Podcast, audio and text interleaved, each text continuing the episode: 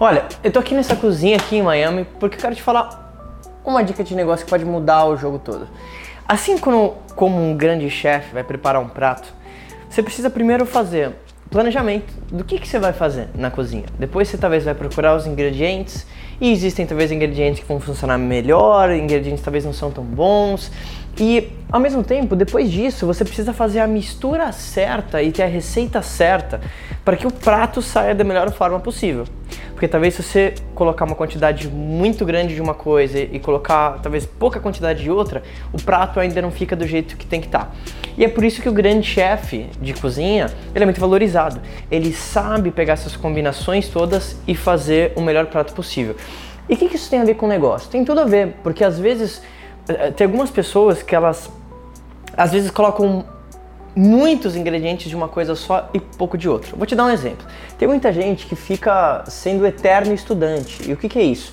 É a pessoa que ela vai lá, ela lê todos os livros, ela vai em todos os eventos, ela faz coach, ela faz não sei o que, mas ela não entende que o grande lance é ação. É claro que você vai estudar e você vai trabalhar no seu desenvolvimento pessoal.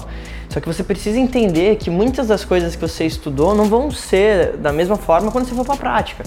Então você precisa de fato ir para a prática e perceber e ter a resposta do mercado. Até porque eu sempre falo isso. O mercado é o mercado e o mercado não tem sentimento. Ele não, ele não se importa.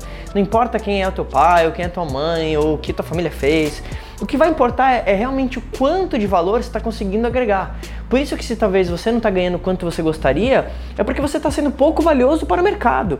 Você pode ser muito valioso como membro da igreja, como amigo, como parente, mas para o mercado você vai precisar desenvolver outras habilidades ou trocar os ingredientes que você está colocando nesse seu prato para você ter mais resultados.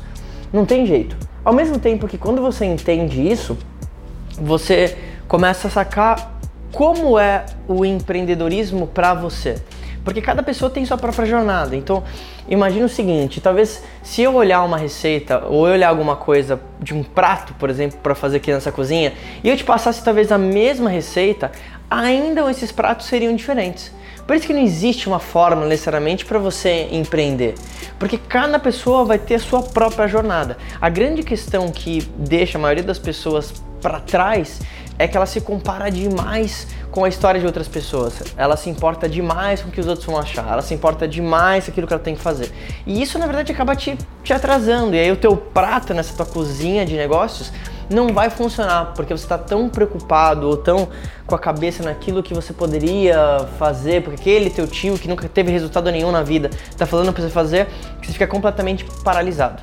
Então, se eu fosse te falar os ingredientes para você fazer o seu prato no empreendedorismo, é, claro, você vai ter que ter uma boa base de estudo, não tem jeito.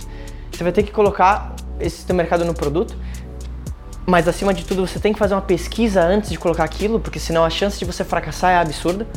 Você vai utilizar suas redes sociais para começar a criar conteúdo, para criar esse engajamento com a tua possível marca ou produto, porque isso vai fazer você vender muito mais a um custo mais baixo.